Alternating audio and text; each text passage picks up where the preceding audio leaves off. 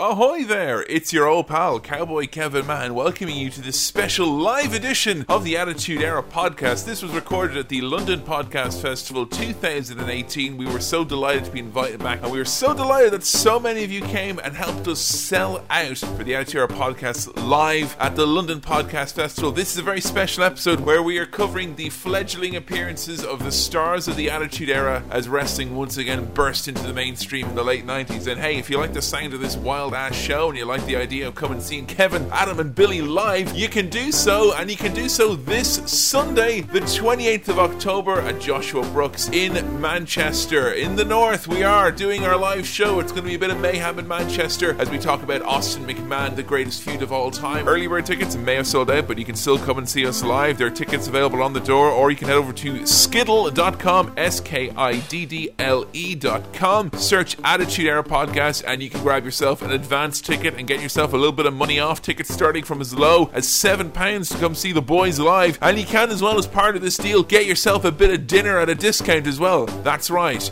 dinner, discount, live podcast as Billy would probably say, stuff and things. And once again, this live show and this podcast and all of our endeavors are only made possible by our incredible backers over at patreon.com forward slash AE podcast, where if you become just a $5 backer now, you can get access to all 39 episodes of the SmackDown Crawl. And if you're already a backer, you probably have realized by now, that's right, there's another episode and it's just dropped. And hey, you can even vote in our new book report series. We're going to be likely looking at Ryback's book for bonus content soon and doing a whole podcast about it. We've already done two episodes on Kane's book, The Rock's book, and on Hardcore Holly's book. How will Ryback stack up amongst them? Become a backer now, find out, support the boys, and enjoy this Attitude Era live at the London Podcast Festival 2018.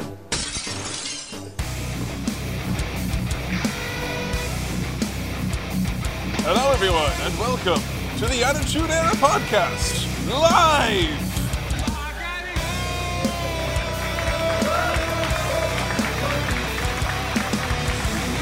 Please welcome to the stage, first, from deepest, darkest Chester, the baddest man on the planet, Billy Keebo.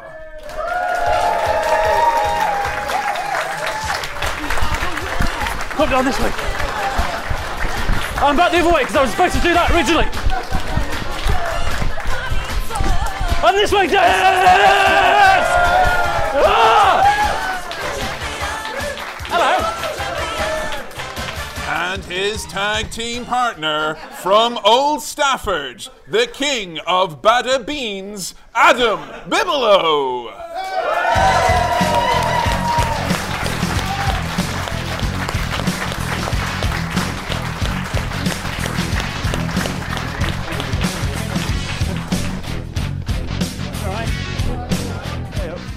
Just us today. Yeah, the other one couldn't make it, I'm afraid.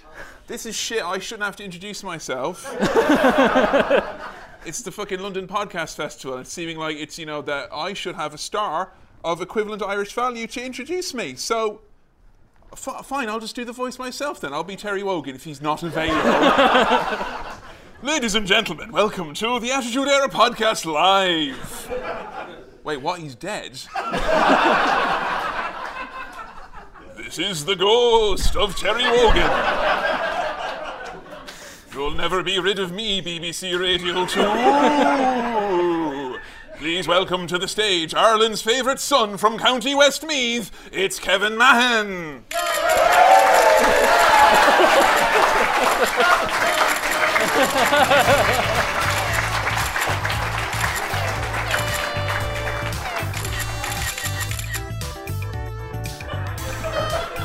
wrestling reveal. Sorry, I'm not wearing this shit all fucking night. No, absolutely. no way.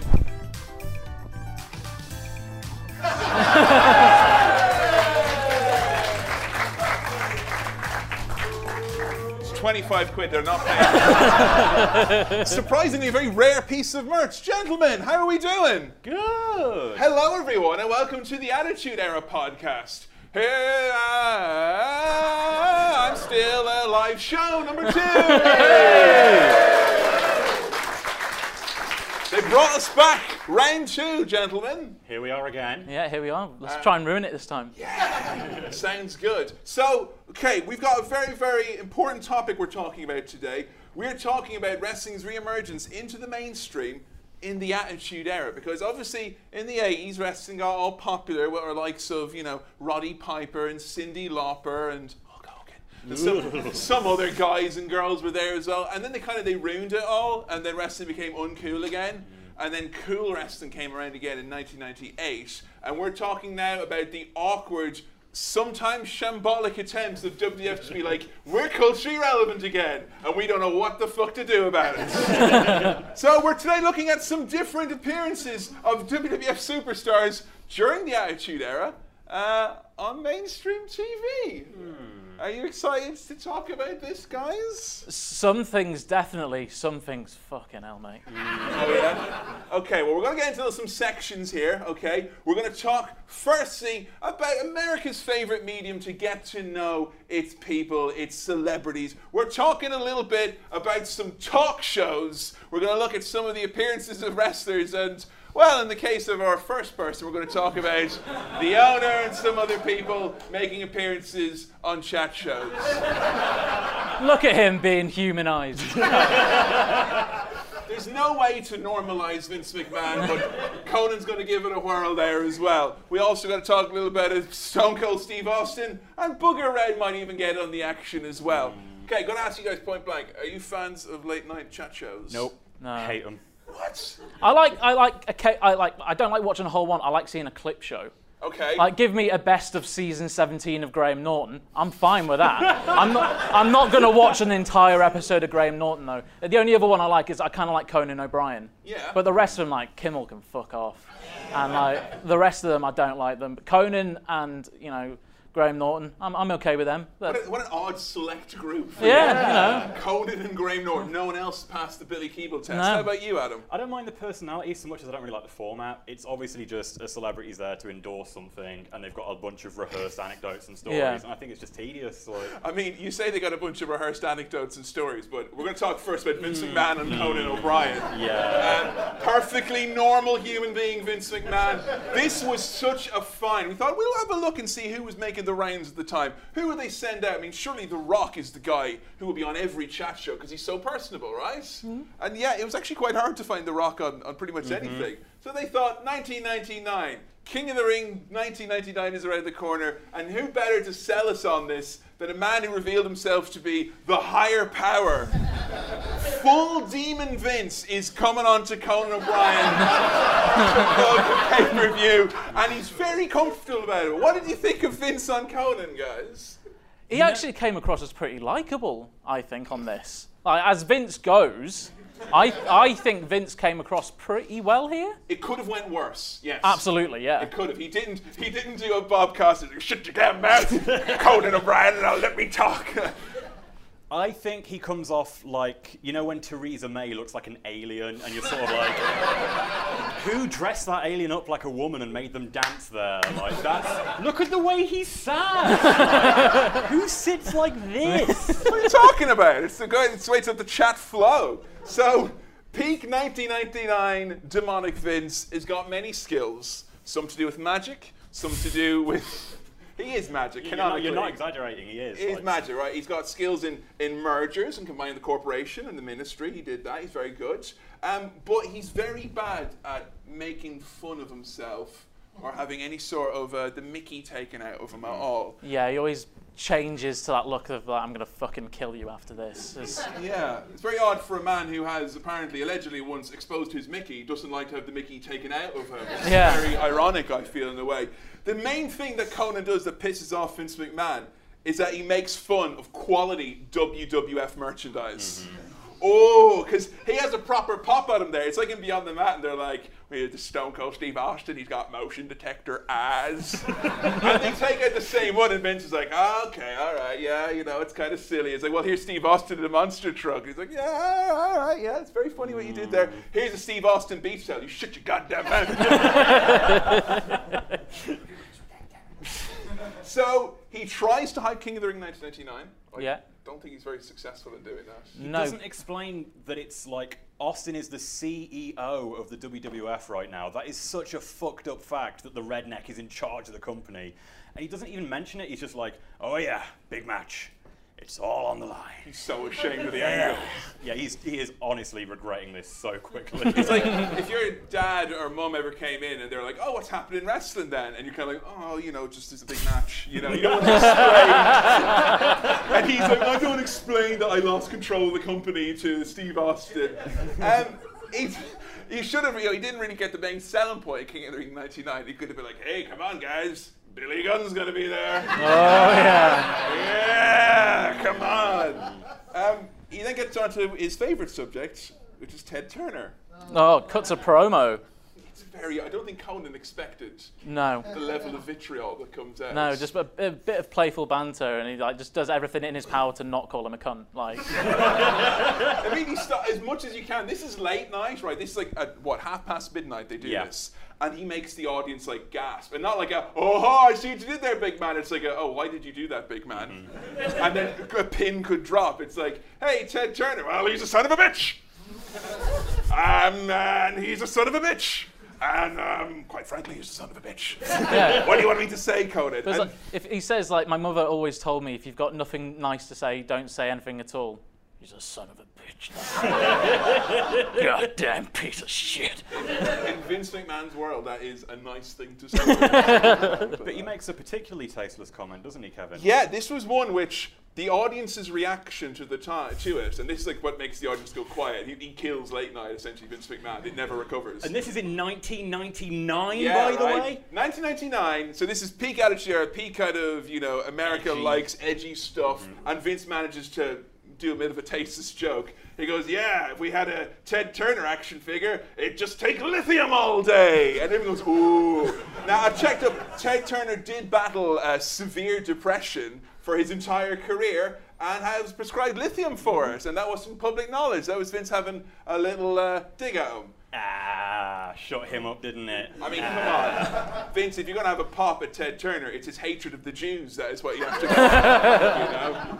So, maybe not the most uh, well timed work from Vince McMahon, but. You did also get, do you not catch what he said about championships? No. Conan's like having a laugh with him, saying, Oh, yeah, you like to get involved in the wrestling. You have a little wrestle every now and then, don't you? What about you uh, being the champion one day? And Vince is like, Well, pal, in the business we have something called credibility. And everyone laughs. If me, if I, Vince McMahon, became the champion, we'd have no credibility.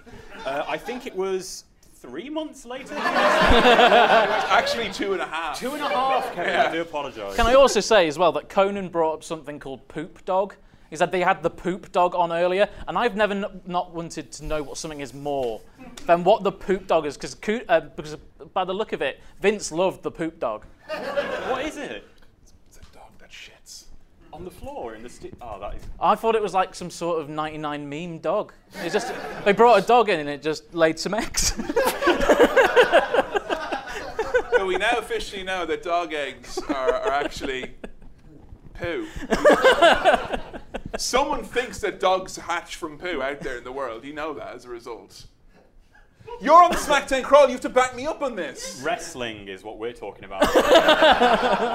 Okay, let's go then from Vince McMahon and Conan O'Brien to Stone Cold Steve Austin on Jay Leno. there he is. Oh, there he is. I got my glass of beer. oh, he's an awkward one on this, isn't he? Mm-hmm. He's uncomfort personified. Yeah. Steve Austin on Jay Leno. Do you think he's had a few, uh, a few uh, lubrications? well, well, Jay says he's had five beers backstage, but I don't know if that is shoot or a work. I think it could be a shoot. It Yeah. makes Heather Graham there awful uncomfortable. Like, Oh, every time she's like, oh, that reminds me. Stone Cold's time now. Oh hell yeah! um, Austin, very very defensive. Um, like to the to a fault, I will say he's defensive, which could be like the, the tagline of his entire career. Um, he has a big main event anecdote, which is I done got soap in my hair, and then I got another piece of soap in my hair. Can't top that, like. Yeah. Hilarious. Fo- going going to have a Graham, you know, follow that. Like. Well, the other way they we found out through through various shows, like Nathan for you, kind of exposed for, for us uh, that a lot of the anecdotes are a lot pre-rehearsed. Yeah. Yeah. And you know, it's not authentic or genuine. It's something that people put together and thought this will get the brand across. This is literally two weeks before WrestleMania 17, and Steve Austin's big main event um, anecdote after that is. I have a wank before I wrestle. Yeah.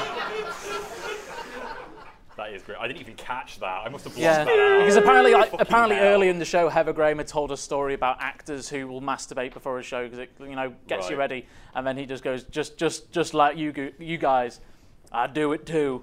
He didn't get the much sought after laugh of recognition that he was No. desperately seeking for.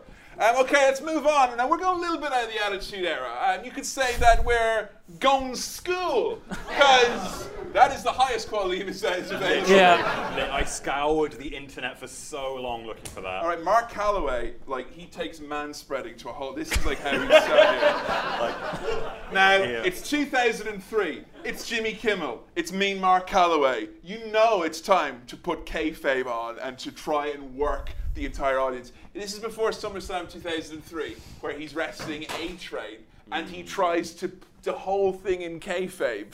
And he's like, "Oh, you're fighting the A Train on Sunday. What's that all about?" I'm like, well, let me tell you something, Jimmy.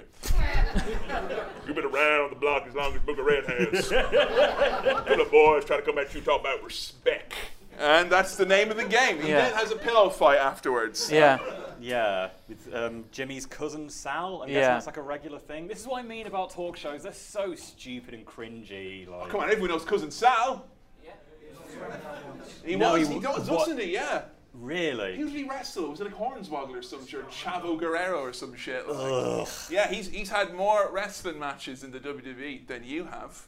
So You've got me there. I've got you there, friend. And did anyone notice how nervous Booger Red was? oh yes. Yeah.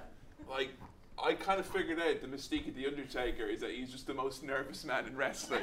Yeah. It's like, I don't want to go out when we're doing any of the tributes or anything because I'm really nervous. I'm like trip over make Well, a it's fool of because he's not someone who you throw out there to Exactly. like to promote something. Like literally before this, I, I don't think I'd seen many like Undertaker just being in, like being interviewed or anything like that. I think the only video I'd seen is there was like a, a video of him backstage with like a little girl who's from like Make a Wish, Yeah. and he's being like the sweetest fucking bloke ever.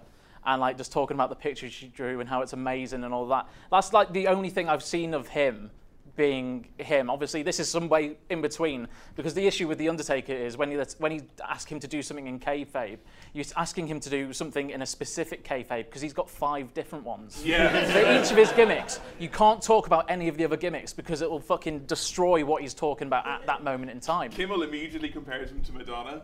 Yeah. And he's like, hang on up. Yeah, all right, yeah. I guess it's not an insult. But you're right about the nerves because every time Kimmel opens his mouth to ask him a question, Taker is sat there. "Hmm, what you, what you gonna say to me, boy? Better be on the approved list of questions, boy. Was on the approved list of questions when they asked him about his murky debt collecting past? Yeah. I didn't know about this. Me neither. And the way he answers it, again, the nerves. You can say like, as soon as he says about it, he's like, "Oh, I shouldn't have said that." I'm like, "Oh yeah, I used to collect debts," and immediately Kimmel's like, "Really? Tell us all about that in Just detail." ca- casually admits to beating up people, like and just cracking heads, like you say he broke legs, or he's I like, think so. he implied it. yeah. Kicking ass, taking names, digging holes for 29 souls. I'm, I'm not an Undertaker fan, in case Okay, it wasn't if obvious. you owed a debt, right? Say you ran up a big debt, okay? Which version of the Undertaker would you? most Well, I know, like, I, I, Uh, which, are, you, are you asking which one would I be most afraid of or most, most likely to pay, or which one? most likely to pay? Uh, Lord of Darkness. Yeah, definitely. If Yeah. he's there, like, where's the money? Ceremonial dagger, like. Yeah. But the one I would want to turn up at my door would be WrestleMania 30 post streak, where he's like, You can do whatever you want if you get line. that taken knocking Yeah, on your you door. open the door and he's there him lying over. on the car, like, give it to me. I mean, honestly, the one I'd like so I could avoid it would be like, you know, classic Booger Red Taker, because we wouldn't go to the debt collection agency, we just go school. Like, so. All right, let's move on. We talked about our chat shows, okay? Billy, there's uh, an extra area we're going to look into now. We're going to delve into another uh, aspect of entertainment and media. Yeah, so the next section we decided we'd look at wrestlers' appearances on game shows. so, in particular, there are two. There were two episodes of The Weakest Link. I didn't know there were two at first. I thought there was only one, and we've, we, we found out during this that there's actually a second one. And we watched Fear Factor as well. Now, you were honest for quite a while. You wanted to review the weakest link with the wrestlers Yeah, on it. yeah. Why were you so adamant about this? it's weird. We'll, we'll, we'll find as we as we go along with this because if you've listened to the show before, I didn't watch wrestling during the Attitude Era, but I've seen nearly every single thing that we're going to talk about today from that time that has all of these wrestlers in it. But I didn't know what wrestling was. I thought, I legitimately thought that Stone Cold Steve Austin was a one off character created for Dilbert. literally, literally. I saw Dilbert. I loved Dilbert as a kid for some fucking reason. You know, eight-year-olds love the bureaucracy of The Office. Like, but I thought Stone Cold Steve Austin was just a fictional character, and then I saw Stone Cold Steve Austin on The Weakest Link, and I was just like, oh, I'd made no correlation between No. this cartoon character and this bloke, and I was just An like, oh, so there's there's this thing called wrestling. All right then. But I remember like watching all of this stuff that we're going to talk about. Weird. And it's so weird. But I, what I wanted to ask you was what, what, if there are any game shows you would have liked to have seen wrestlers on? Because I would have really have liked to have seen like DX on Fort Boyard.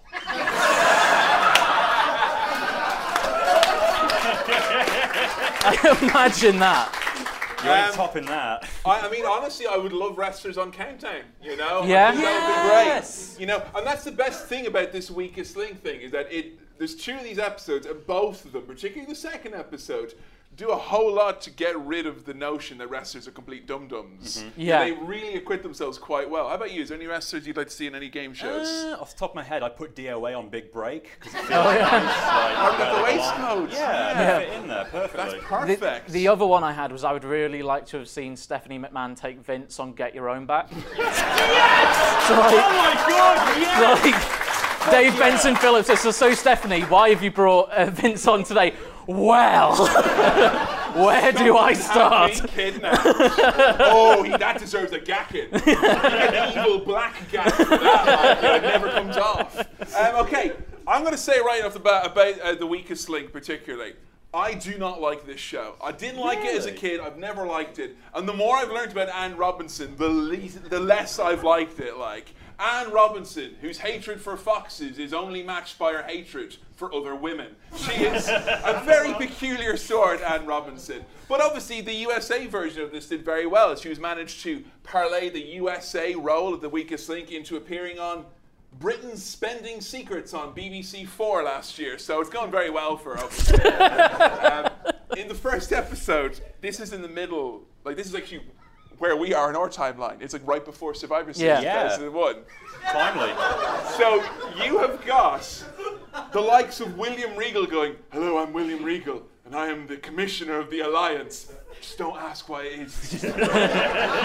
Basically, WCW and ECW, it doesn't matter. It's fine. um, so everyone's got their uh, their their chosen charities. Um, Well, well, who, what's the lineup first of all for this first episode of Weakest Link? Who have we got here? You got Triple H, it's for American breast cancer. Stephanie, who's also for American breast cancer and tries to shove in a plug for Survivor Series. it's great, like, you know, American breast cancer, yeah, it's but also Survivor Series. That's the real fight so taking place. Uh, lovely Rita is here for the National Humane Society. That's Lita, in case you were wondering. Kurt Angle is for Make a Wish. Uh, he was ahead of the curb there with Kurt Angle with that. Trish Stratus with the Sick Children's Hospital, because fuck the Healthy Children's Hospital. Bunch of freaks. Booker T, American Red Cross. And uh, Big Show, who refers to himself as Paul White. No one ever forget the time that Big Show referred to Big Show as his slave name. not, not appropriate, mate. Jesus. Yeah, I, I'm Paul White now. Fuck's sake. And the best thing, it was to promote a fight with Hulk Hogan as well, no less. So inappropriate. so many layers of hate. Too many layers of hatred there. I mean, the guys do pretty well on it. I, I must say, this episode is massively like worse than the second episode. Like these guys can't fucking bank for shit. Like They've never watched the show before. That is Yeah. obvious. They That's don't very, very obvious.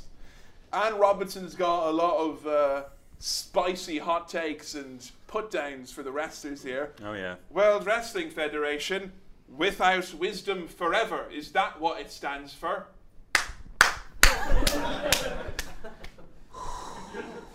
And then after that, she doesn't even do any wrestling puns. She just like goes back to the Oh regular no no no! fling banter. She does later on. She says, uh, "Yeah." She says, "Who's going to be a stone cold dropout?" Stone Cold's not even there, even mate. there, like. He's on the next episode. Save that for then, you dickhead. And she also says, "I've never heard of Vince McMahon. Why are they on the show then?" Yeah. Come on. You know the guys on Countdown would do their research. Yeah. Yeah. They'd have the big book, the encyclopedia, and the nice lady would read it out. Come Oh, on. but if they, if they if they were on there, they'd have like the big in WWE encyclopedia, the big Yeah. coffee table. Oh, that'd be amazing. So, um, their inability to bank, like that's it. They don't understand the basic premise here. So what we have is like they'll get one question right, then they'll bank straight away. Total, absolute awful. They go three rounds without banking. Yeah, without getting any more money. Did uh, anyone catch any of the interplay between Stephanie McMahon and Anne Robinson? Is that where Stephanie? Well, Stephanie gets asked where her muscles are, and Steph says they're on my front. You know when you breast get implants. yeah surgically implanted muscles, like, it's really fucking. It's really grotesque. like, Like. horrifying. What does she use them for? Why does she need coke them? cans like. oh God. Um, I also learned from this that three feet is in a yard. So now, if anyone says that you're all man and a yard wide, you can also say all man and three, Three feet, feet wide. wide. That's very So good. go. Uh, but the questions, like, did you notice how disparate the quality of the questions was? You get some like really intense geographical, really difficult questions, Yeah. followed up straight away afterwards with "Who is Mickey Mouse's girlfriend?" It's really, really poor though, because I mean, they struggle with some of these really easy ones. You're making out like it's too easy for them. Some of them are. Booker T thinks that Thanksgiving's in October. I know that. Yeah. My, uh, my favourite one was when um, Trish got asked to complete the sentence said by Richard Nixon, I am not a, a, let, a word beginning with C. And she says, cat. she thinks that Richard Nixon went, I am not a cat. Meow. While we're at it, burying all the terrible answers, Anne Robinson asks Booker T, "What is the French word often heard at the end of a concert, which means the audience would like to hear more?" Booker spends about what 40 seconds, like wasting time, like, eh, "Oui, oui." nah, not quite. There was an XFL question in there as well. Yes, Steph Ask got to right. Steph, yeah. Yeah, general knowledge. Yeah, everyone knows that. Like, you know, um, Steph has inherited the dominant gene from her father Vince, which is a complete like kind of blast shield for any sort of pop culture references whatsoever. this is such a low ball question. It's like right towards the end as well. I know what you're talking about. yeah, here, right. This is like Steph and Triple H are, are doing quite well, and then it comes to like general knowledge about actual things humans know about. Here's the question, okay? What is the cartoon character and comic strip Garfield the cat's favorite pasta dish? Stephanie said spaghetti. For fuck's sake, lads, we all know it's Mondays. Come on. So we have a few cashless rounds. It comes down to Regal, Steph, and Triple H. And the real bleak part of it is when, like, you know, Steph is doing okay, and Triple H and Regal are kind of a bit wobbly. Yeah. And she's like, "What's the matter with you? You're meant to be a tough wrestler." It's like, "Oh, I'm sorry, I'm." I'm in incredible pain. Standing up for this long is very hard. and Triple H's like, yeah, me too. I'm Steph's doing like, him a solid by voting him off. Like, yeah, Oh. they vote off William Regal for the sake of his knees. you know, it's what he deserved in this case. Like, and Steph's there, like, "What's the big deal, guys? Like, I mean, I'm stood up. It's fine, like." Mm. They do okay, but Yeah. yeah, grand total of 48,500. that low. Yeah. God, okay. Weakest link two. They learned the lesson a little bit. They sent a, a proper ringer team in here, hmm. okay? For the weakest link two, here's our lineup. We've got the big man, Glenn Jacobs, Kane, yeah? In Nah. full Kane get up. Yeah, yeah. The whole time. Mm-hmm. Freezing cold he must be. Yeah. He- Cold here, but hot here. Yeah. He's going to get polio if he does it another round. We've got Terri Runnels, got Bubba Ray Dudley, we got Stone Cold Steve Austin. No one's going to cheer for Stone Cold Steve Austin. Didn't cheer for anyone else, did they? I was just going to do a little bit. Uh, bravely bold Steve Austin was on the weakest link. He was not afraid to bank. Oh, brave Steve Austin. He was not afraid to cuss out Anne Robinson. Smart, smart, smart, smart, Steve Austin. What? Thank you.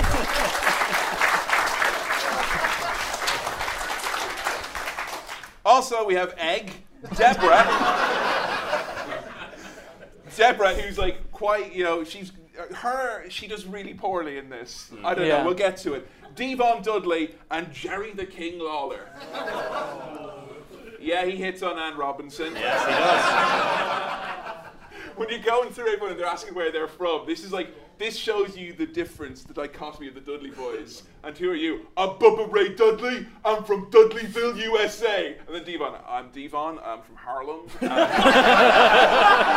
Bubba Ray's like, Again, we get a big sort of disparity in easy to like hard questions because Jerry in the first round gets, gets asked what the fourth letter of the alphabet is. There's like there's a bit there's like an episode of Family Guy where Peter Griffin is playing Trivial Pursuit and he just gets told what color is a fire truck, like and say what. You get a point if you say what. That's what it is here. Austin gets like probably even a worse one. It's like Stone Cold. Mary had a little what lamb? Easy. Yay, nursery rhymes. I love me some Mother Goose. Here's the problem, right? Austin, again, like he's too much of a performer. I think is Yeah. the issue because it's like when Austin gets a question he doesn't get, he's like, ah, god dang, Uh, and he starts selling to the people in the back line, like the big over the top, and the clock is counting down. And Yeah. It's like, just say you don't know it, Steve. Yeah. Like, I get, to- I think I know this. Oh no, I don't. Did you hear how Terri described her career in such brutal honesty? Terri Runnels, just she like. She was there because she got what her role was. Let's just say. What, how did she put it out? What, Anne Robinson turns to her, Terri, what do you do in the World Wrestling Federation? And she says, I parade around the ring with practically nothing on. And then she just sort of stands there like, And then, and then else. Anne's next question: Are those breasts real? Fucking rude, mate. What Yeah, like- fuck off? Terri comes so close because she's like, they're about as real as, and she's about to say wrestling, and everyone's like, and she goes, um, my hair. So Terri, I'm assuming, is actually uh, hairless entirely. Like, she's a, some sort of alien masquerading as a, as a human. So, uh, right, we have, you know, Bubba Ray Dudley. Bubba's a smart fucker. Seriously, I'd have him on my Trivial Pursuit team. any Absolutely. day of the week, like, um, Bubba Ray, he's like, he keeps trying to play politics with his votes. He's like, I won't vote for Devon. 'Cause He says that he's his wife. Yes, because after Austin has said that he won't vote De- vote off Deborah because Deborah's his wife, so Bubba says, "Well, Devon's my wife. I'm not going to vote him." the fucking look on Devon's face at the mere suggestion of being homosexual. He's just like, Yeah, Triggered. here's, here- here's his line. Like, he's not going to be like, you know, he's not going to beat around the bush, Devon. He just wants to, say you know, let, let it, you know, let it rest. And he goes, I like my women, and that's it. in in a later round, um, J- Anne asked Jerry Lawler if he slept with anyone who was here, and he looks immediately at Devon. and again, Devon's just like, no, no. so they're just ribbing Devon, and he's not taking it lightly at all. Like, Oh my God in heaven. When they get to round four, Austin runs out like literally half the clock in one question, Yes. just going. "Ah." He loves the way his head feels. I think it's really like soothing for him or something like. Uh, Terri eliminates. She, Terri gets eliminated, and she cuts a promo on how Kane and Bubba Ray Dudley are smelly, and that's why she's happy that she got eliminated. yeah. Of the lineup, who do you think would smell the worst, and who would smell the best? King would smell the worst easily. Easily. Easily. Got some adjectives there to describe the smell. Three week old fast food, I think. like, you know, when someone's had Mackies in their car for a fortnight, you're like, Yeah. come on, mate, get your life together. That's what King smells like. I mean, like, Kane Kane probably does smell the worst. Because if we're doing this in kayfabe, he's got a load of like ointment on. Yeah, that's true. He's going to smell of medicine, and he's wearing that. And he said i- earlier in the episode, this smell, is a, like yeah, the chemicals obviously. And he said this is this is only like outfit. He doesn't have any others. like Vader, basically. Yeah, he Never only has he Oh. only has this one. So I do I, I, I get what Terri's saying that Kane smells. I'm going to come out here and say that I believe that Edge would probably smell of like a high-end limited edition Radox shower Ooh, gel. Yeah. yeah. You know, like oh, oh, it's in a black and silver Yeah. bottle. Like, wow, 150. Whoa, okay. right. okay, guys. Um, Steve gets eliminated, and when he does, Anne Robinson goes, Oh. "The bottom line is because I say so." and Austin's like walking off, like motherfucker. That is not it, man. We did forget to mention the last one. What happened with the Big Show? Oh. when he got eliminated. Big Show like- got voted off first. Yeah. Like, In fairness, he was literally the worst. Yeah. yeah. And when he's been voted off, he, he literally goes to Anne Robinson behind her and he stands. He's like, "You really want to eliminate me?" and It's then like, he's remember, I know where all of you will be on Monday. So you voted me off. You're getting it on Raw. And then what does he do, Kefin? he goes, I'm out of here. And he falls over. and then he walks off. Like, you know, the big show, all fucking cool. Uh. And surprisingly, once Steve Austin is gone, even though it's round six, they start doing really well. Yeah. Like they just start getting all this. Like Kane and Bubba are just like making fucking money. like, Yeah. they make it rain. Um, Austin, Bubba Ray Dudley calls Anne Robinson sweet cheeks. Bubba Ray Dudley, if you are listening, um, you could put put Anne Robinson through a table. Um, I'd love to see that. Yeah, I think I'd be do okay. you know when I was researching this because like I hate Anne Robinson, it was great. I did research. I was like, oh great, there's loads of legitimate reasons to hate her. So my illegitimate, just gut wrench hatred of her is seemingly justified. She once tried to do a version of the weakest link at a fox hunting celebration to raise funds for the local hunt. Celebration. Yeah, and here's the best thing: she didn't get the rights to do it. And then protesters came in and they tore down the gazebo while she was in it, and the police had to take her away.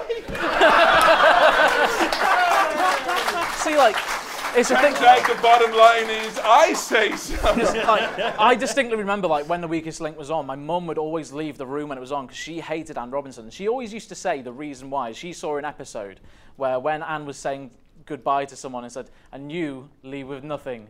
And then the way my mum described the word goodbye is was Anne going, "You leave with nothing, goodbye." and I've never seen anything like Anne Robinson doing that. I genuinely think my mum has got the weakest link confused with like the last little bit of Charlie and the Chocolate Factory. you leave with nothing.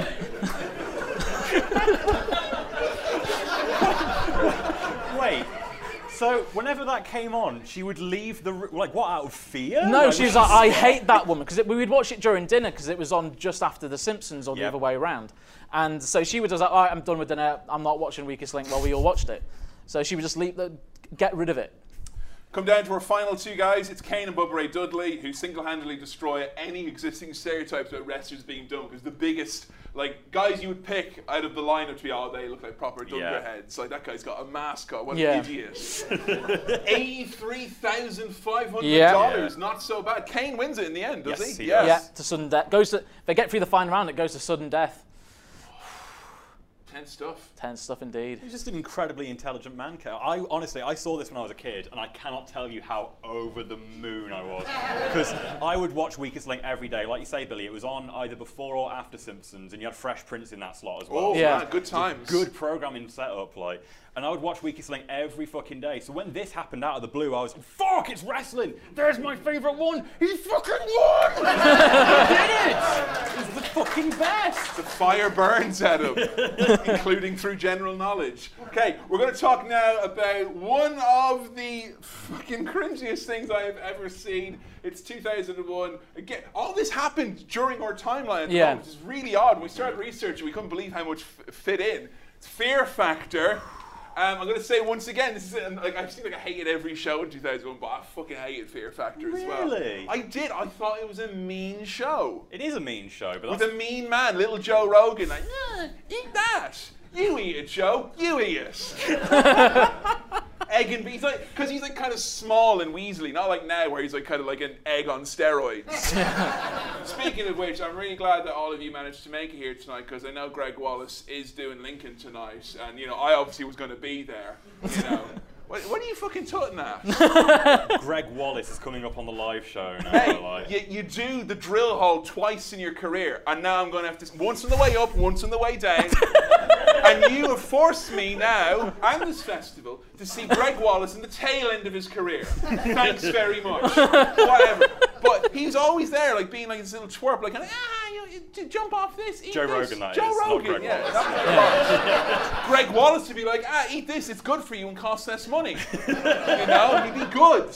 So yeah, Joe Rogan, um, he's had some spicy takes on wrestling. People were telling me. Hmm. They were like, "Oh, if you're a wrestling fan, Joe Rogan's no fan of yours." Yeah, but then I've also seen like videos of him completely defending wrestling as well. He says he it's seems phony, like, like- yeah, he says like it's it's it's phony, but we all know that. Mm. And you know, but he but I've seen him and say he does enjoy the pageantry as well. He seems like a, a, a, a Piers Morgan type. That's like a deliberate contrarian. Yes. Yeah, I'd So if, if, Totally. if someone if someone says to him, "Oh, so you don't like wrestling," he'll go, "Oh no, I love wrestling." And if saying, "Oh, so you, I hear you like wrestling," he's no, I fucking hate it. All the fans are morons. Yeah, imagine if you Like- released a podcast, it was an hour of him agreeing with his guests. Everyone was just like, "Stop listening!" Like, yeah. yeah, right. So, who's our lineup here? You got our lineup for Fear Factor, Adam? We got Team Extreme, which is Matt Hardy, Jeff Hardy, and lovely Rita, as previously mentioned. aka the Manon.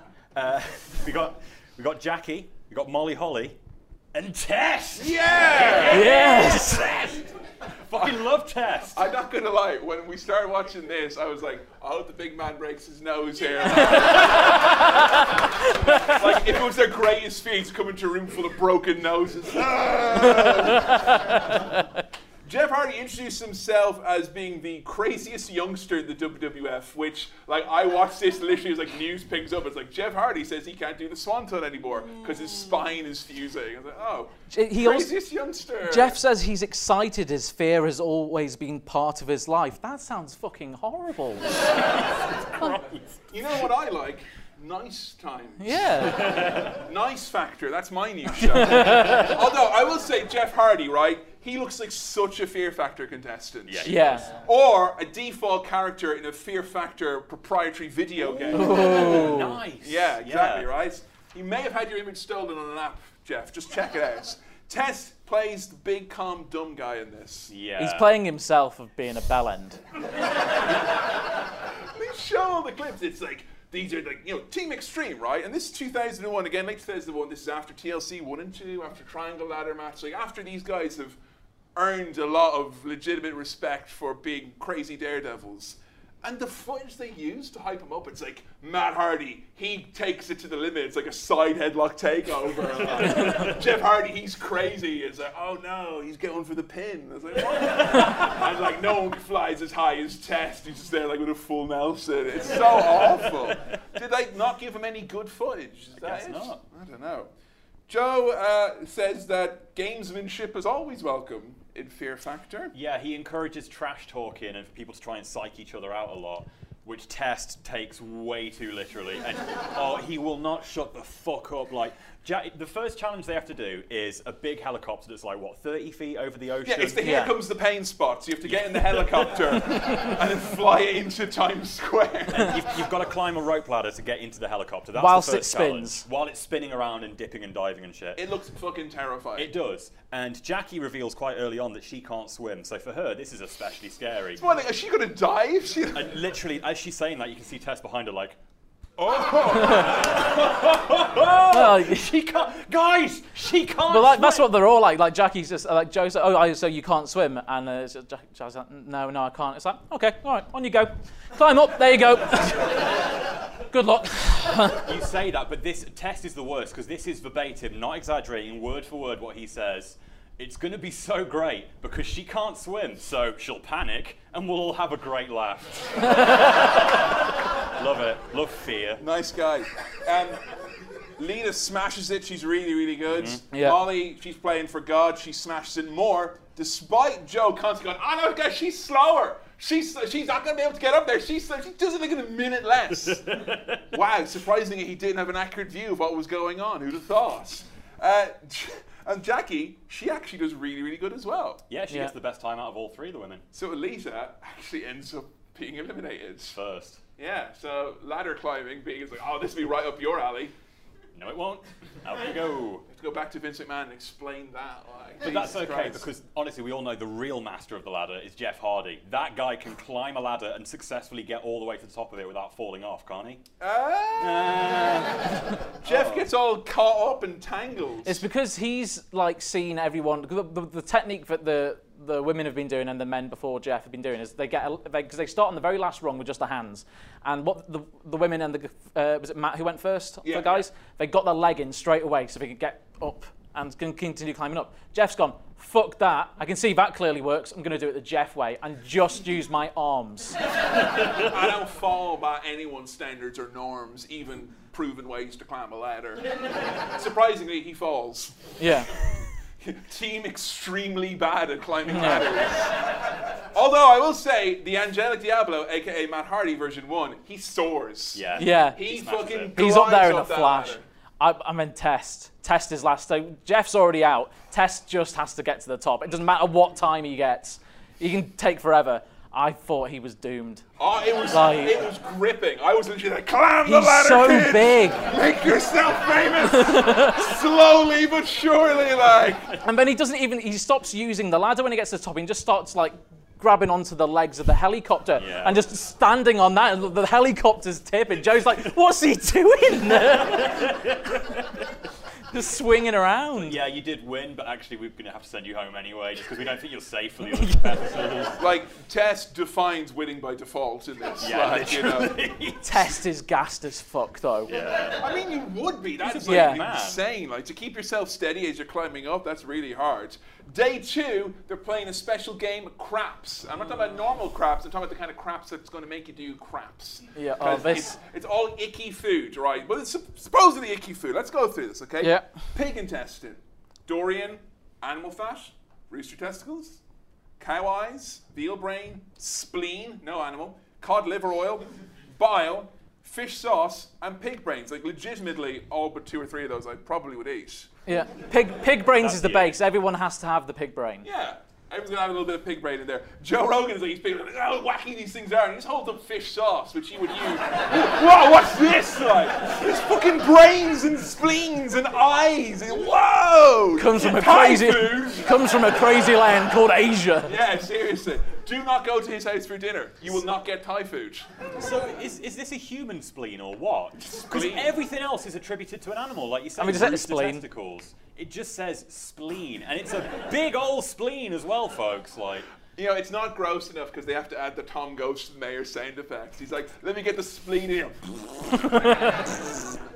we got in trouble for doing that noise on your. we didn't get in trouble. One person got pissed That off. is getting in trouble. I got told off for doing fart noises. So, is there a gra- I will Like- say there will be no more Trump noises on the ICR podcast. People tune in for ser- serious wrestling discussion to our show, Yeah. and that's it alone. Commentary. There'll be a separate spin off podcast where it's just farts. Yeah.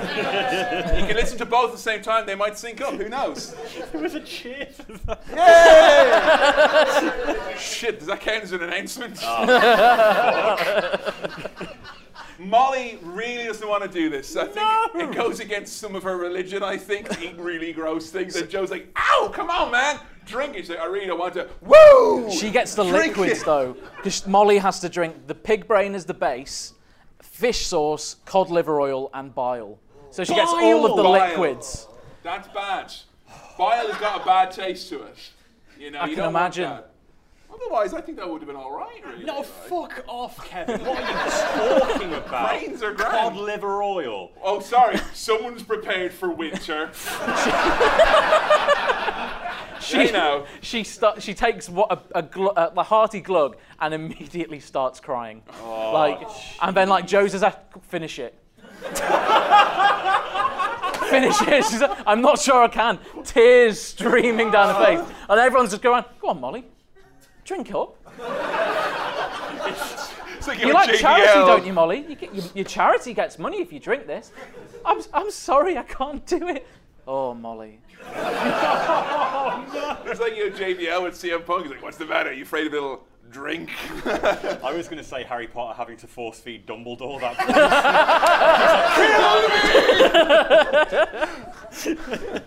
Um, Jackie, right? I'm going to say I lived in Glasgow for a year. It's an appropriate use of the verb. She fucking tans hers. Yeah. So. Boom, one tan, bam, gone. Do you think you find out what's in it like? Uh, So I found, I I remembered, I rewound to find out. So Jackie has the pig brain base, veal brain, durian, which is the smelliest fruit in the world, Smells like and feet. spleen, and the spleen does not fucking blend.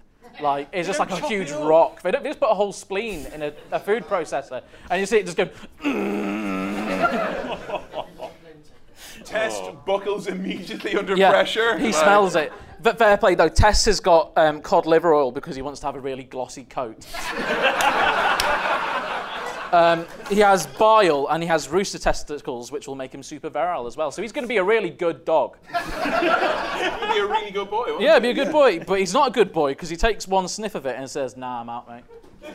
Done on that, mate. Some people just don't want to be good boys. Like Matt Hardy, he's extra yucky, and we know it's extra yucky because he does the Stone Cold Steve Austin technique. He's like, "Oh, I'm drinking it." It's like all over his face and his oh. eyes. So, and so they play the bassoon, the ookiest musical instrument of all. his is extra hard because he has the pig brain base, spleen, another spleen, and animal fat.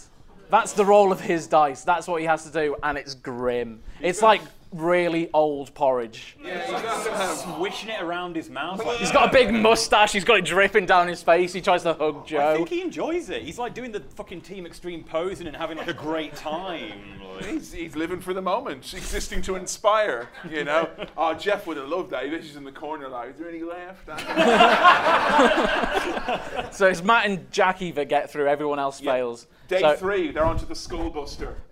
serious, serious, serious Mulan vibes off round three.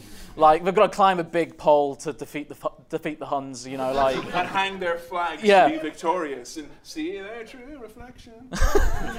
so Matt kind of falls a little bit, very slowly, gets back up. They have loads of time. It's like, I mean, honestly, not not there's anything wrong with with the people they've picked, but it's hardly a big showdown when straight away Jackie's like. Interrupting on Joe, I can't, I can't climb this. Like, I literally can't do this. Like, Yeah. no, you're fine, do it. No, I can't. And then like it's her turn. She's like, I can't do it. Yeah, you can. I can't. she like literally her legs are that short. She literally can't get from one pole to the other. Yeah, it's she, is- is impossible. she, what is it? Sorry, it's like four poles. there's a four poles equal uh, getting bigger, and then on the first pole are three flags, Flags? Yeah, and you have to go. You have to you have to take one flag from the first pole, hang it on the fifth, go back, So you have Take to do the Jeff one, Hardy go back. WrestleMania 17 Yeah. spot. You have to Yeah. walk across. and then go back, then do it again. They're quite far apart, and there's a rain machine at the same time. So Jackie's like, I can't fucking do it. And surprise, surprise, she can't fucking do it. And Matt wins so like boring because Joe's like, come on. We can't end the show like this. He's like, yes, you can, and you will, because I can't do this. Yeah. And then they run out the clock, and that's it. Like, Literally, that's it. what a jump end. But you do get Matt Hardy at the end being like, "Fear is only a four-letter word," and he does like ten minutes. It feels like of posing. and Joe Rogan's just staring at him like, "What is?" You've got to teach me how to do that. What, just wave it, like wave randomly, like. Right, so that does it for our uh, That's game shows. Our game shows. Time to move on, Adam. I think this is a very special section. Maybe you want to introduce us to. sitcoms and cartoons. This is the big one for me as a kid, like being an Attitude Era kid, and this is the kind of shit that we were all about: sitcoms, cartoons, and seeing a wrestler pop up in any of these made my year. Do you guys have any memories of like seeing wrestlers? I mean, you said Billy, you've seen a lot of this stuff Yeah. before even knowing about it. Like any of this we'll we'll get to Mr. Ass there in just a minute. In just a second, don't you worry. But we're going to start things off by looking at Celebrity Deathmatch, I think. Yeah. Yeah, I mean, Celebrity Deathmatch, I think, was an entryway for a lot of people into wrestling because Mm-hmm. everyone, when I was in school, everyone would watch Celebrity Deathmatch. They started Yeah. showing on like E4 and Channel 4, I think. Yeah. And like everyone was obsessed with it, and they just like naturally slid the wrestlers in there. Like Steve Austin, Yeah. the recurring role of being like, you know, he was like the enforcer or whatever it mm-hmm. was, and he was always like really good, really natural. I thought they got what WWF was all about. And I felt like I could watch that as a nice kind of compliment to watching Raw and SmackDown. I think they were very similar sensibilities. Yeah. that sort Yeah. of late '90s, edgy, violent TV shows. Like The only time they dropped the balls when they brought Vince McMahon on the show, and like it's weird because they got it so well. They had Undertaker on before, and he was great. They had Mankind, it was great. Austin was always great. Then they bring on Vince McMahon, and he it's meant to be Austin versus McMahon. It's like 1989, and they have Vince be like, "I have a superior intellect to you, Mr. Austin," mm. and it's like, "Hang on, that ain't right." That's not the otherwise- gimmick, brother. yeah. No, but I don't know. I always thought Celebrity Deathmatch was fucking great. I love me some claymation.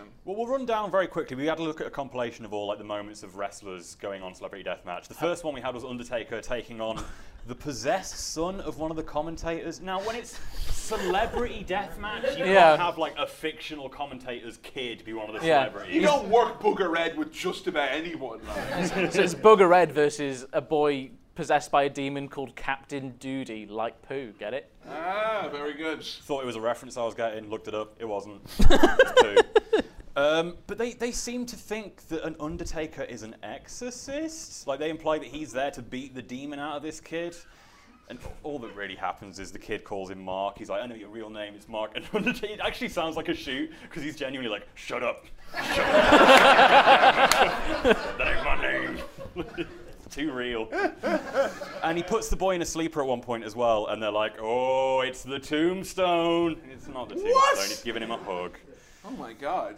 Um, Austin versus McMahon, like you say, you have McMahon being all sort of intellectually superior, Yeah. which eh, is not right. But I think that they're both such preposterous characters. They fit the idea of being puppets quite well. Yeah, yeah. And it's worth watching it just for the fact that when Stone Cold gives him the stunner, it fucking breaks his neck. like, he just does a stunner, and instantly his neck comes out like three feet, and it's mangled, and Vince is just dead instantly. Like it's game over. Is that why Vince never does the stunner cell, the stunner cell properly? He's like, oh, shit, I want that to happen to you. I might as well just kind of roll around a bit, like. But then Vince is dead in like a bundle on the floor. And I remember seeing this episode so clearly as a kid. And Austin gets on the mic and he's like, If you want to see me beat McMahon's dead ass to death with a tombstone, give me a hell yeah. So he picks up the tombstone and chops up the body into little pieces. Oh my god. Then he puts the pieces in a coffin. And he's like, If you want to see me drag this coffin in a field and set it on fire, oh hell yeah! it just fades to black on him dragging the coffin. Amazing. He's probably still out there doing more stuff, like you know, defiling the corpse. And then the last matchup we had, I've always thought that you were a bit more of a literary man than me, Kefin, so you might have to help me out with this one. But we had Mankind taking on his greatest literary So he got to pick. He got a time machine. He got Sorry, access to a time machine. So Mick Foley was allowed to choose anyone from history to fight. Anyone. Anyone. And he chose his greatest rival, Ernest Hemingway. I hear he's a great writer of books. But, Yeah. but when they're doing when they're doing like the the, ta- uh, the the tape of saying you know you know these are their stats. Yeah. They say that Hemingway apparently headbutted his way out of a burning plane, and I need to know, and I need to know if that's a shoot or a work. Someone get his biographer on the phone. you want to talk a little bit about BMW Boy Meets World? yeah? This is great. I mean, no, we've had cameos, but this is a recurring role. Leon Vader White, he was the best friend in uh, Boy Meets World. He was the best friend's dad because the best friend was kind of like a husky kid. Right. They wanted him to have like kind of a scary, intimidating dad who was actually quite a sweetheart, and that's literally Vader to a T. So he played the Vader persona on Boy Meets World, and the only problem with it was that like they did an interview with the creator of Boy Meets World on WWE.com a while ago, and they were like, "Do you have any regrets about it?" And like, well, it was kind of weird because we had him that he was always the champion of the promotion, and we used to shoot at WWE live events and stuff. Uh, but then he would live in this like shitty house on the wrong side of the tracks. Of course, we know now that wrestlers uh, live in quite nice houses for the most part. Well, the ones at WWF at the time, and Leon Vader White very wisely invested his money in property, so had any number of houses he could have lived in. So. Uh, what else do we have here? We had. Uh, Sorry, I, I fucking hated Boy Meets World What? as, as a kid and as a man. Why? I've got so little to say about it. well, this road contingent. See- yeah, fuck him. This is this is the only one I'd never seen before. So this is literally my only experience of Boy Meets World was watching this clip. It's crap. yeah, I've got nothing. All right, look, yeah, it's not as good as the Wonder Years. Yeah, okay, all right. It's like it's like Sabrina, but none of its fantastical elements. But you know, Vader. But, I- but Vader, I- he I- was there. I'm Right, under, he can do a moonsault. I'm under the impression that this Mr. Feeney is like the, the Vince McMahon of the Boy Meets World universe. But like, I don't know. I, I, I just don't know. Okay, so what do we got next then? We're looking now at oh, another show I fucking hate. That 70s show. Any fans of that here? Okay. I didn't me see then. this until the first time until last year, Right. 70 show. So, So- in- in general, you'd never seen the show. no, at I've never all? seen it before. No. So The Rock played his. He played Rock Soul Man Rocky Johnson. Yes. So Yeah. he played his actual dad. He actually did a pretty good job there with the mustache and the, uh, the them burns Good likeness. and that curl going on. And you got Ken Shamrock playing that man. Yeah. And then, then the Hardys were in it as well, but they're uncredited. Now, the Hardys appearance is probably my favourite part of it. But, just to give it a basic rundown, that 70s show, the characters all go to a wrestling event in it, and they have a wacky time watching wrestling. Th- And they want to go, they particularly want to go because Rocky Johnson is fighting 11 midgets. They, they make a big thing, and that's the what they say is we're going specifically to see a midget fight. Uh, good Aged times well. in the seventies. Yeah. So they go, and we see a little bit of action. We see the Hardy Boys wrestling in the ring, dressed up as some 70s jobbers. Nothing really special, apart from the fact that Matt Hardy at one point hits a Glargay sleeper hold. Oh! oh. Yes! And not only does he hit a Glargay sleeper, he actually hits it and he goes, Oh, he ain't going nowhere. Like, just like Jeff Jarrett. I really think we've not got to the bottom of this Glargay conspiracy yet. Seriously? I think there's something to it. I think there's like an unwritten thing with wrestlers. Jeff Jarrett's golden monocle has fallen into his golden champagne flute right. Excuse me. I mean, I think he looks like Ken Shamrock Don Muraco there. He looks a bit like Wolverine. Um, and The Rock as well. I do, I do like the part in it where he goes, "I've got a son." And I think he's going to be the most electrifying man in sports entertainment. Hey. Which is nice funny for the Rock, the Rock to retcon the fact that his father was very distant and didn't want him to get into wrestling. Yeah. And it was only because of his son's abject failures in football that he uh, decided to give him a go so he wasn't destitute. So, Awkward. The most electrifying man in sports entertainment. There we go.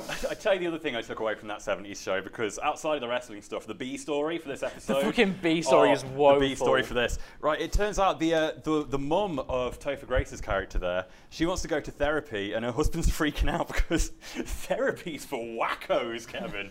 and the whole time it's just like they go to therapy and they're all crazy and they all want to have sex with each other. I thought this show was meant to be really popular and good, like, and it's just really not aged well at all. If you ever listen to Chris Evans talk about psychiatry on the, on the breakfast show, you'll know that there's a lot of people out there who've got some hateful opinions. So, yeah. Um, I don't want to rush you, but I want to talk about the next one so fucking badly. Please, please, please, please, please, please, please, please, please, please, please, please, please. Mr. Ass was on Sabrina the Teenage Witch. Yes! Oh my god! Look at that! It's the best goddamn thing ever! Billy Gunn on Sabrina the Teenage Witch. You did one wrong thing though, Adam. Okay, you picked this, you got me up high on a pedestal of excitement. Started to watch the episode, we have a cold open, Natch. Then we come in, it's time for the theme song, and I'm expecting. No, it's this weird fucking thing in a bubble, like, oh, mysteries, what the fuck? It's the fucking post high school years of Sabrina when she works in a coffee shop.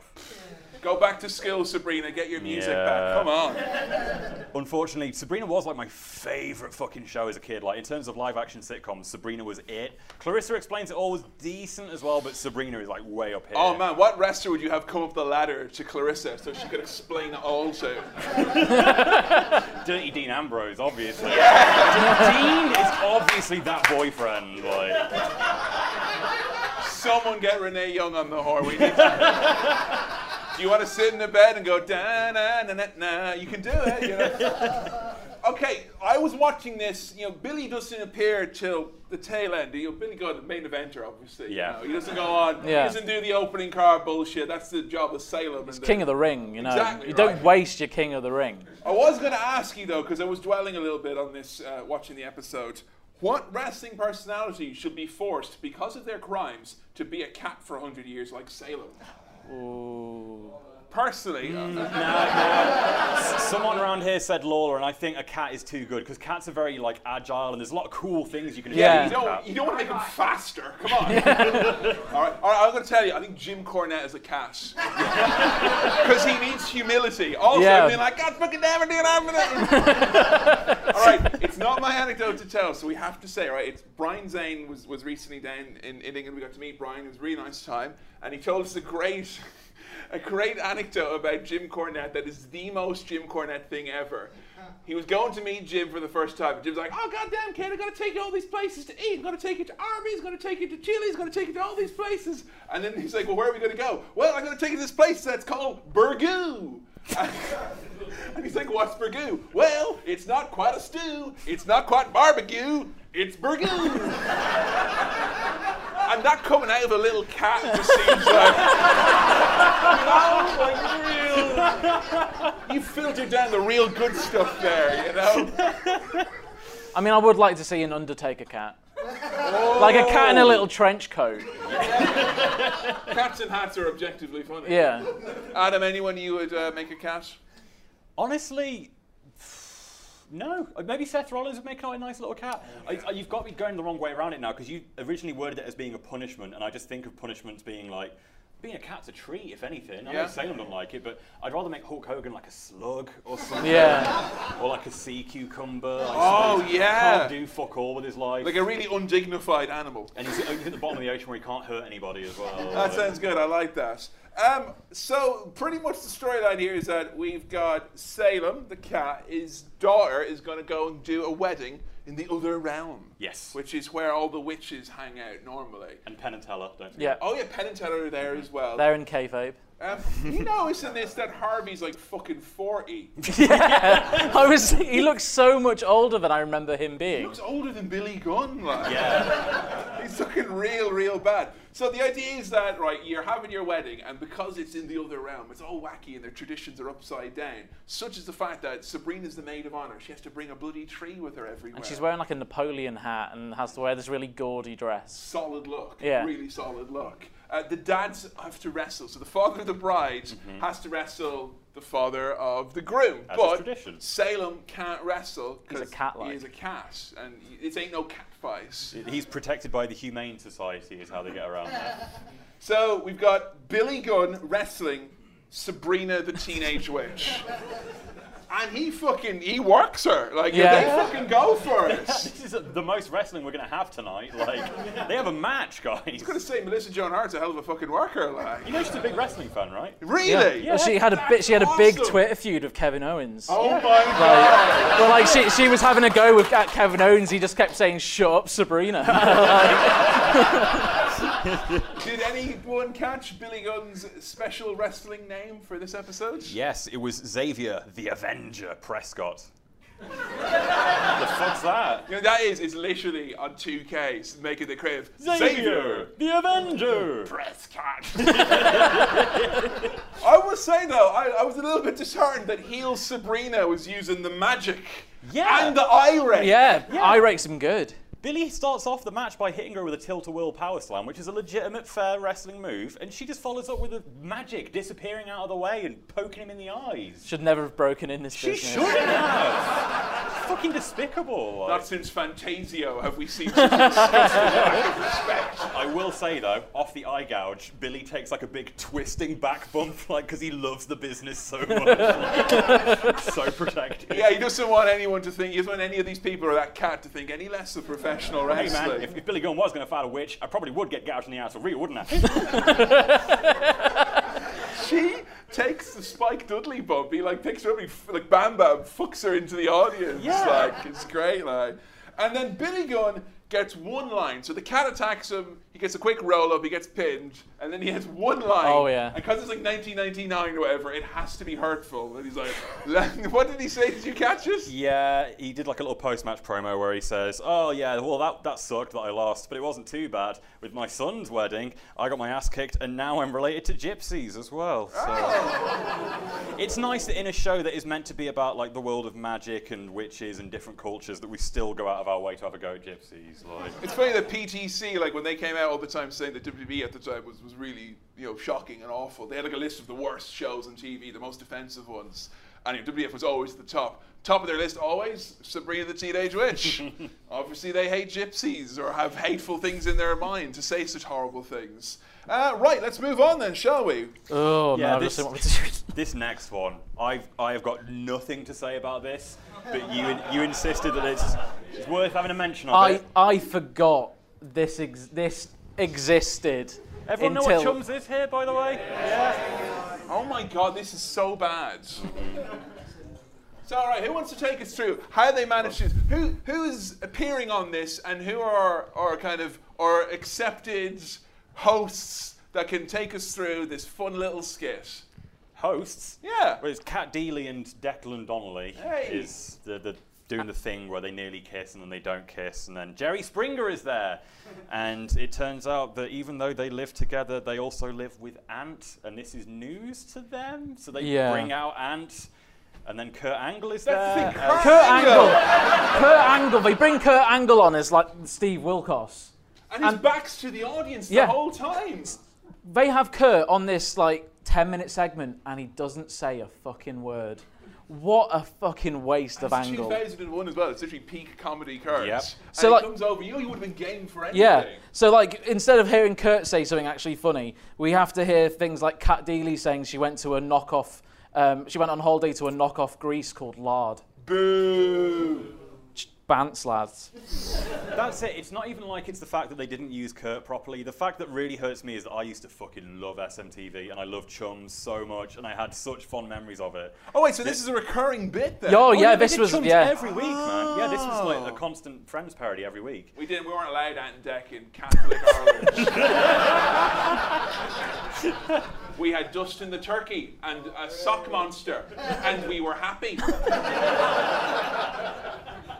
Wasn't there another thing, a wooden skeleton that oh. sang about bones or something like that you had as well? That's not. That's different. That's, That's what Ireland's That's all how we learned about calcium. That's different. we did have a very scary hand puppet though, called Bosco. Oh, no. Yeah. That's the sound of someone that was traumatized. Yeah, and with that, we'll speak no more of the demon Bosco. All right, we need to move on now. We've got a really important one. Uh, this is a video that we need to play. Yeah, I think it's best to show the clip of this first. Okay, then we can Billy alluded to this. I dare anyone to find the, a better use and a more on brand appearance of a wrestler than this. This is Dilbert, as previously alluded to. Let's uh, roll that bean footage, please. I hope this doesn't become undignified. Please rise for the Honorable Judge Stone Cold Steve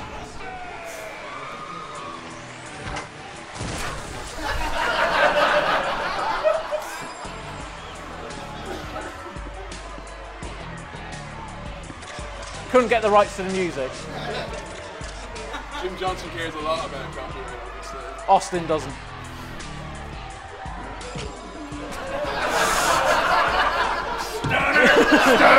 Austin! Austin! Austin!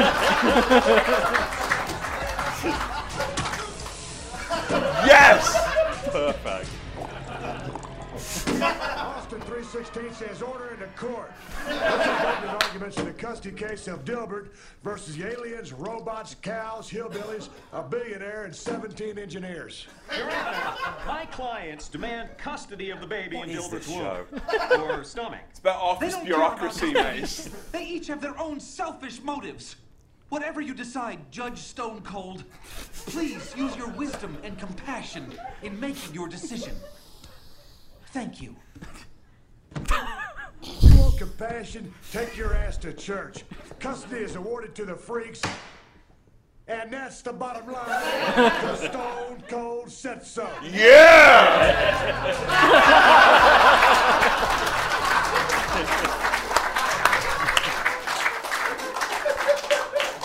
if you don't think that a Judge Judy spin-off where Stone Cold Steve Austin, I'm just saying, you know, they could film it down in Salford. It'd be great, like. I, I think that character that um, Dilbert created could go a lot, uh, you know, a long way.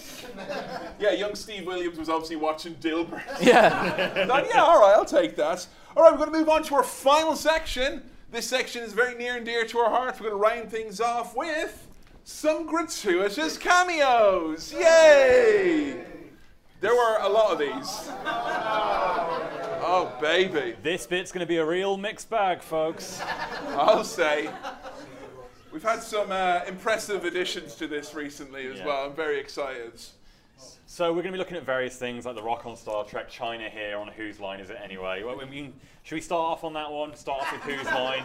I think Whose Line is a good one. I remember seeing this as a kid and thinking, like, oh, okay, this is this is like this is going to be solid action right here. Chyna, recently released from WWE, trying to find her way in the world. Yeah. She'd appeared on Playboy again, and it's like, well, you're a big star. You come on Whose Line Is It Anyway? Now, I love Whose Line Is It Anyway. It's mm-hmm. fucking Yeah. fabulous. I've seen it live a whole bunch of times. Like, it's really great. Like, when improv is done well, there's nothing better than it.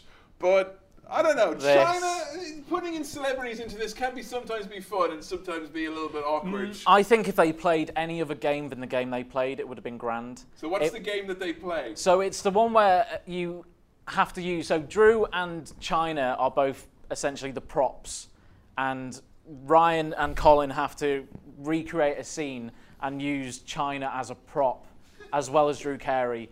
And you can tell they've like they've said we're going to do this game because like. Ryan Stiles has got a lad on him, like he, he, he, he wants to get up and up and close with Chyna, like Colin as well, but to a lesser extent. But Ryan Stiles gets full like Right. creep mode with Chyna here. It reminded me of when the Stooges fought Chyna.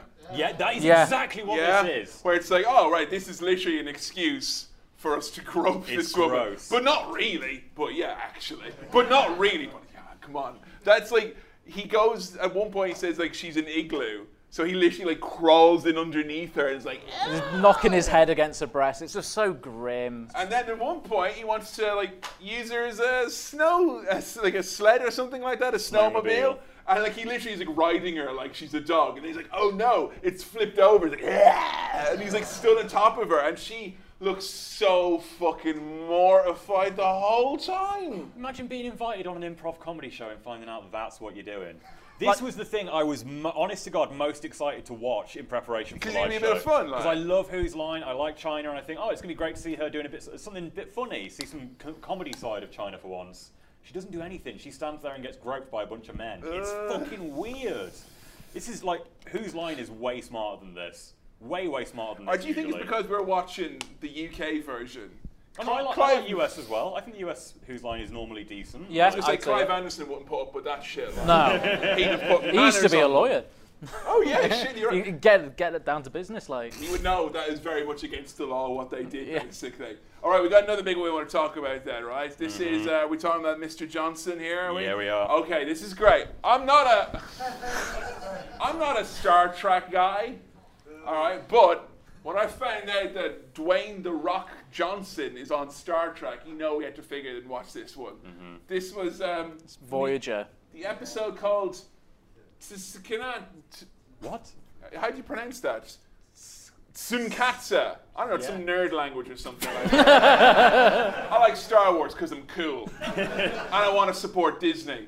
First trillion dollar media company. Come on, lads! Come on, Disney! Come on, you can do it! Such a fucking heel. If you don't all, if we don't all hope and make it happen together, it'll never happen. You want Viacom to be the first trillion dollar media company, do you? Come on. So The Rock, um, he's got kind of like sub Flex Kavana ring gear in this. Yeah. This was his first appearance on anything else. Yeah. It was this, then Sk- then the Mummy Returns. That's how good he was here. Yeah. Like, You're so good. We'll just take that head and we'll pop on a scorpion. That's the logical progression of the actor. So is race in this? Okay, I'm getting this right. Is anyone a, anyone here a Star Trek fan? I, I've got his oh, race okay, down good, as well. good. What is a Pendari? It's a one-off alien from Voyager. Is it literally for? Yeah, it looks. oh, it's, it's a. It lo- honestly looks like. I thought at first that it was just like a bootleg Klingon because it looks like remarkably like a Klingon, but it's, it's not. They gave him creative control. Like, oh, Yeah, no, no. No, I'm a no, The Rock is not a heel. No, alien. no, no, no, no. Uh, the Rock is a Pendari. Uh, well established. We only eat pie on my planet. Ah, no, no, no, no, no, no, no. You don't get to live long and prosper. I am.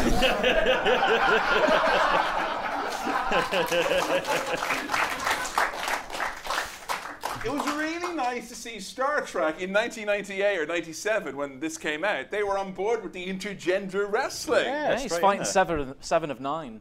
Why is that? She, she, that's her. That's her name. She, she used to be a Borg, but now she's a goodie. Why has she called Seven of Nine? That's so shit. Because Borgs don't have names. They, she, They like, numbers, she was got- number seven of, of the of the nine units that were part of her squadron. seven.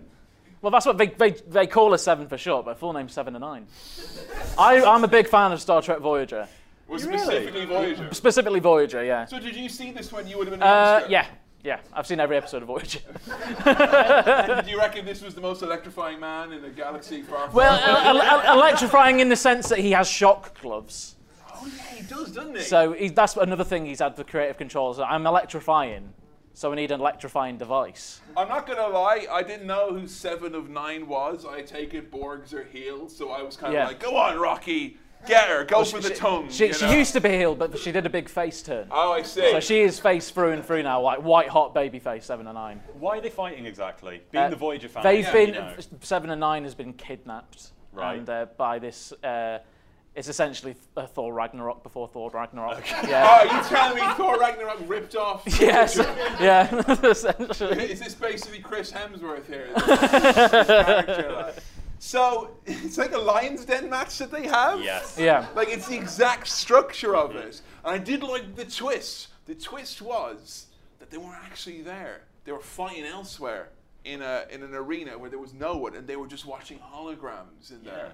Much like the real Lions Den match wasn't actually there, was it? It was Yeah. in a separate place down the road. Yeah, and then Owen and uh, Ken were wearing the latest VR tech. And we're uh, fighting through. That's like a very uh, pedestrian view of the wrestling business, Star Trek, because you need to feed off the live audience. And they were very stupid to make it. Like, imagine that if you watched wrestling and they couldn't hear what the crowd was doing at all. And they were actually somewhere else. It'd just be like Yeah. watching a DDP match or something. We get a lot of people recently who've been saying, like, "Oh, you've been really hard on DDP all the time, talking about how you you scripted all his matches. Macho Man scripted his matches, and no one complains about that. Yeah, because they were good. Some scripts are better than other scripts. you know, It's a script. Oh, it's going to be great then. Um, I did like as well that anytime a wrestler appears on, on, on something else, I feel they should use signature maneuvers. Yes. Hmm. This is the one time where it actually pays off. Like, Yeah, the rock hits the uranage. Uh, we all know what bottom. it's called, guys. You know, you don't want to disrespect the business here now. Call it, call it what it is. It's the uranage. And yeah, I thought The Rock did really well in this. He, he didn't put over seven and nine though. No. No, he didn't. He's he's just come in here just for a one and done. Mm-hmm. You could at least like put over the white hot baby face who works day in, day out. Part timers, man. I think The Rock, yeah, he would have like basically politicked his way. Like, He oh, did no. clearly. The Rock wouldn't lose to seven and nine. That wouldn't happen. The Rock is too smart for that. He, he didn't go as far as to do the people's eyebrow, but he did. Did you notice after he won, he did the little like looking around and smelling the people. Like, There's there no was sort of people to smell, mate. not that- people. Hang on now. There's no people to smell. He's in a room by himself. Like who's that? Whose benefit is that for? Smelling the arena. having a sniff, mate. Leave him be. like a good smell at the end of the day, like you know. Now we were like just getting here earlier and setting up the show and sorting things out, and Ash, who's running our tech, um, said to me like, because he's a Star Trek fan, he's like, "Oh yeah, you guys are talking about the Rock on Star Trek. I take it you're going to talk about Big Show as well." Now, we didn't know. we didn't know, and then Ash just like got his laptop and then turned it around and showed me. Ash, can you show me the picture that you showed me earlier today, please? oh my god! Big nasty ogre, Paul White. Can't you just see I'm having a wee bit of fun? He's literally Shrek, like. Is this like, remember there was one week on the SmackDown crawl where he did a gimmick, gimmick, gimmick, no gimmick, and then gimmick, gimmick, gimmick. Yeah. This was the one. This like, Jolly Green Giant. I don't want no green stains on the mat, like. Take that shit back to Star Trek. Time to talk about everyone's favourite soon-to-be Lord and Master of the wrestling world, Triple H. Now, it's not just the chaperone or Inside Out. You know Inside Out's a great movie. He, he thinks we're never going to watch it. We are going to watch it sometime. It's great. um, Inside Out and Chaperone, Hollywood classics, obvious. But Triple H also starred on a show called Pacific Blue. Pacific Blue. Billy, can you tell people what the just the premise, elevator pitch Pacific Blue for me, please? Uh, it's bike cops. it's a draw. It's a, a, a police procedural about police that get around riding bikes They're on not the like beachfront. motorbikes. No, Bicycles. they're cycling. oh, they jump over so much stuff. Like, There's so much detritus. one on of them the does a wheelie. Like, oh, oh. Did you? Have anyone here seen any more Pacific Blue than this? Because like I'm really. I watched. I to watched a second part to the part that we watched of, Yeah. of, of, of Triple H getting his comeuppance. I tried to watch the full episode of Triple H. I just could not do it. It's so tedious. This show. Well, there was an issue with us trying to find it. Like there was a little, a little thing that was working against us because you know a lot of these things. Like, there's a lot of cameos that we wanted to do, but just sadly the footage was nowhere to be found. Like these are kind of shows that there's no demand for it to being on DVD or on demand or anything like that. So you kind of you get what you get. And what we got when we decided to try and watch some Triple H on Pacific Blue is this. Uh, this is what we got for Pacific Blue. Hoy no ha venido. No sé cómo has entrado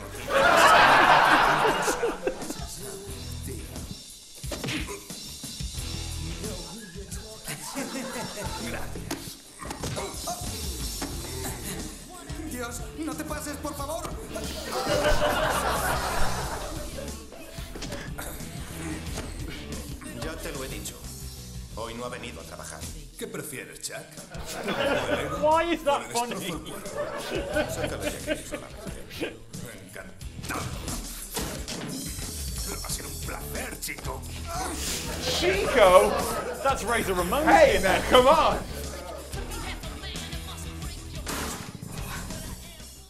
So very confusing indeed. Yeah, um, now this watching that clip did make me do two things. Number one, I really want to see more of uh, Pacific Blue because I wanted to see like someone get in a car and be like, Yeah. "You what?" Uh, also, because I like to think that they have like a you know like a Thunderbirds two and four situation where the, the bike slowed up into like I don't know, a bigger bike in the highway. I also want to learn Spanish now because you know just me amo Triple H like Yeah. So that start and I want to be able to say Yeah. a lot of things as Triple H in Spanish. So what's not made clear, obviously because we don't speak Spanish, Oh, is really? You did a I bit of don't, digging here, didn't you? I, I don't know if Triple H here is playing a, himself, or if somebody says, "Hey, you look like that wrestler Triple H," because if it's the fil- if it's the first one, that means that his Triple H's side gig is he's a porn set bouncer that is um, also um, pushing drugs. Yeah, it's like it's an illegal racket. Yeah. They're And- paedophiles, Billy. You missed out the part where they're paedophiles. Did I? Triple H is the bouncer for a bunch of paedophiles. Whoa, whoa, whoa! Hang on a minute. I'm pedo. A lot of things.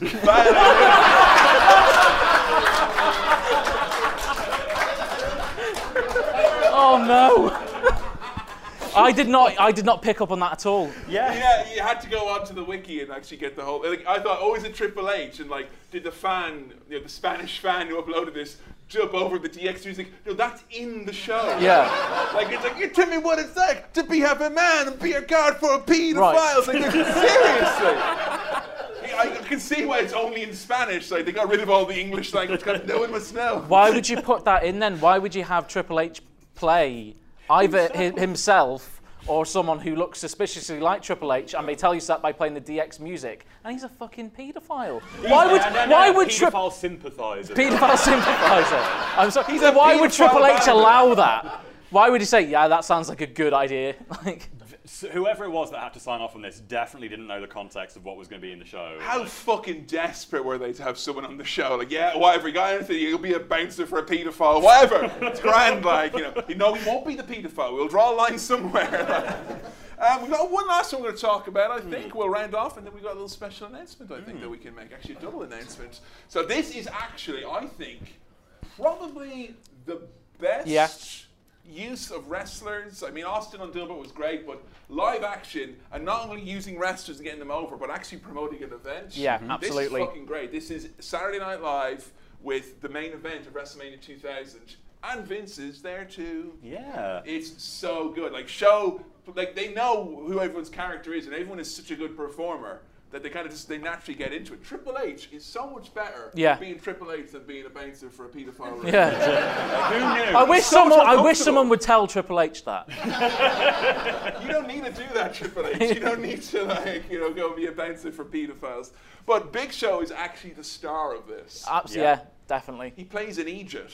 Yeah, really well. I mean, like, The party was born to play. oh, Um, Vince McMahon is really, really great in this as well. Like he, he does at one point say like, you know, he's like, I want to have some credibility for once. I want to be nice and respectful just for once. I like that he was a little bit. He's a lot more on less on edge than he was on Conan. yeah. You know, absolutely. It's great here because he's acting. He's way more in his element. He's got Triple H, Mick, and Big Show, and he's basically saying to them, "Rock is the host of Saturday Night Live, and even though you don't like Rock, we've got to make sure this goes smoothly for the benefit of the company."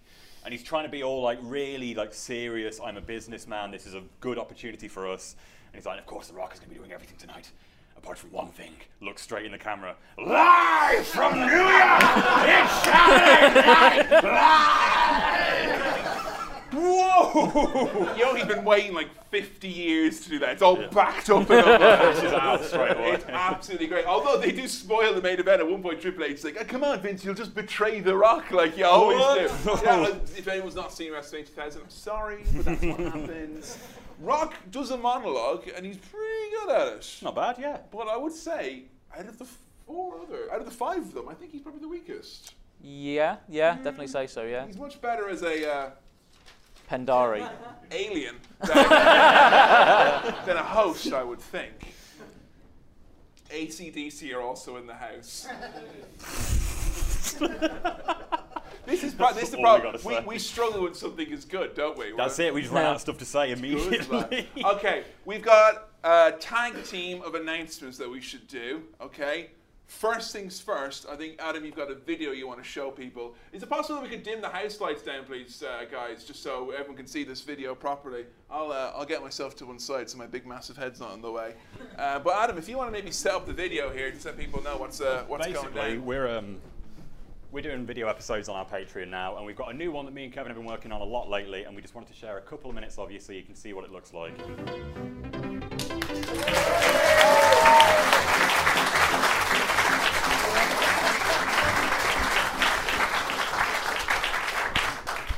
If anyone here is a back, you got any Patreon supporters here? First of all, thank you. Thank you guys so much for your support, and that enables Seriously. Adam to be able to do stuff like that to the standard he wants to do it. I want to say thank you, Adam, for all his amazing video work. It's been absolutely fantastic, and a lot of people are probably here because of the videos that you've made. So thank you very much, Adam.